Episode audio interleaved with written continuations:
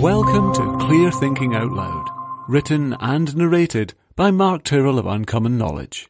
Hi, I'm Mark Tyrrell of Uncommon Knowledge and welcome to three ways to use classical conditioning in therapy and counselling or why I'm a chocoholic. So well into adulthood, my mouth would water whenever I heard a key turning in a lock. And you might be wondering what on earth happened to me. And the answer is nothing particularly bad or particularly odd even. You see, when I was a child, my mother worked long hours and couldn't be at home to greet me when I came in from school.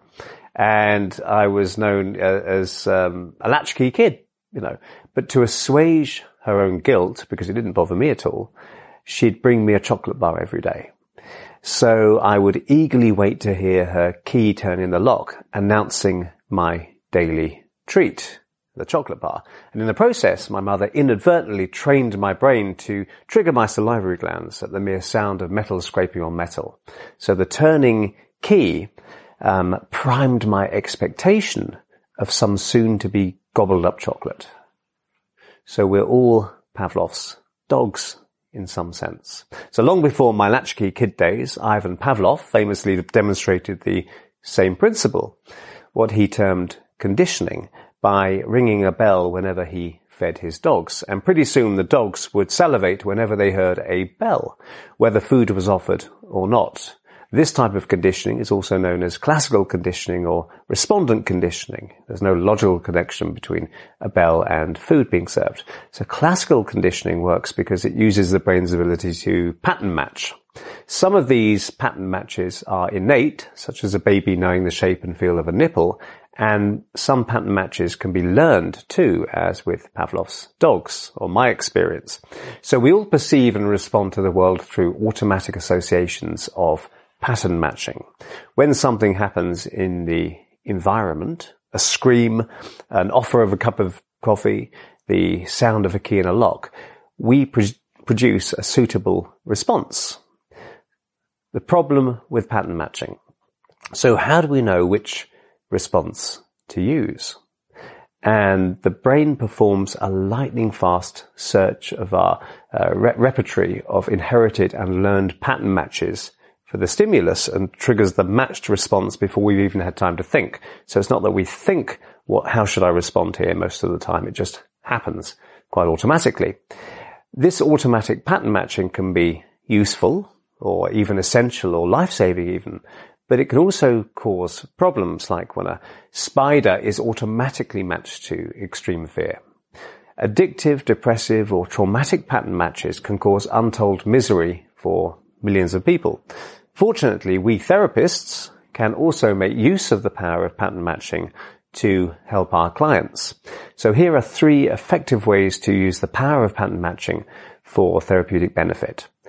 So number one, use words of course. You know, words are all about association. A word is just a block of sound, of course. But we very quickly learn some powerful pattern matches. Two words, just the word chocolate, can produce a pattern match for many people. So for example, if you think of the worst swear word that you know, now imagine saying that word to a three month old baby. And I'm not recommending you actually do this, but the baby won't react if you just say it in a neutral tone because they have no pattern match to the word. They haven't learned to associate that word with any specific meaning. To them, it's just a meaningless noise.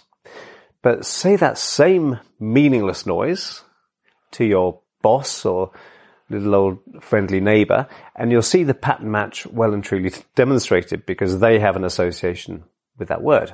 So words are powerful because we give them power when you uh, want to evoke a particular positive state in your client, you can associate that state, be it confidence or calm or being in the zone or whatever, with a particular word or phrase. And you can do this through having them strongly imagine feeling calm when they think the word or more powerfully and quickly by using hypnosis if you're trained to do that. So if Pavlov had been able to use his interest in hypnosis to get his dogs to hypnotically imagine eating every time he said the word bell, then the dogs would have experienced automatic unwanted drooling just as effectively. So I, I might repeat the word now every time I help a client evoke a positive state. Then I suggest that when they say now to themselves before they make their presentation or go on their big date, they'll automatically feel positive. The word becomes their uh, talisman to take with them to trigger good feelings. Two, use places. So places can have very strong associations for people, of course. People who had a bad time in school decades ago might find themselves feeling inexplicably uncomfortable if they have to enter a school classroom or similar setting as an adult. They experience a pattern match to the environment, even if they may have forgotten all about what happened specifically. In the same way we, uh, someone with a dental phobia can trigger extreme anxiety in themselves with the mere thought of sitting in a dentist's waiting room.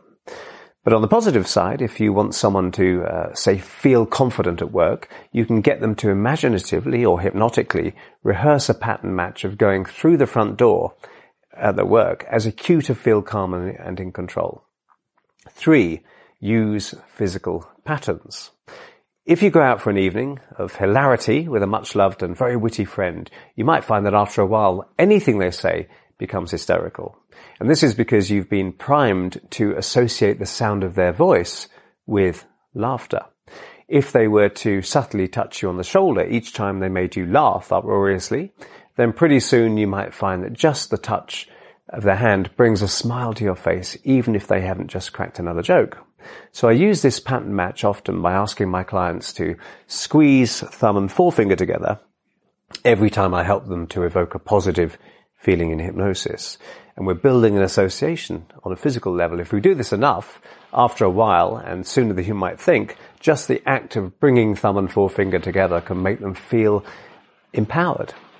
And we can then hypnotically rehearse them bringing their fingers together as they go into that interview room or as they step out onto the stage. Physical pattern matches can be very strong indeed. And never forget that pattern matching is going on all the time. If a therapist or counselor works out of the old orthodoxy that all therapy has to be painful and focus, focusing exclusively on getting the client to dig up and analyze the unhappy past, it's not surprising if the client finds themselves feeling tearful just by entering the therapy room. All the bad feelings they have encountered in the therapy room before turns visiting a therapist into one big negative pattern match for them, and they come to expect to feel upset when they do that. That's why I practice and teach solution focused therapy, concentrating on a person's resources to meet clear therapy goals so that clients leave a session with me feeling empowered and calm. I strive through my voice, appearance, clinic, actions and word choice to elicit a positive automatic association in my clients as uh, just the thought of coming to talk to me. Speaking of positive automatic associations, did I just hear a key in the door? No, I didn't. Okay. So, I hope you found that useful. I'm Mark Tyrrell of Uncommon Knowledge, and if you'd like to uh, subscribe to my email newsletter, you can find it over at unk.com slash blog.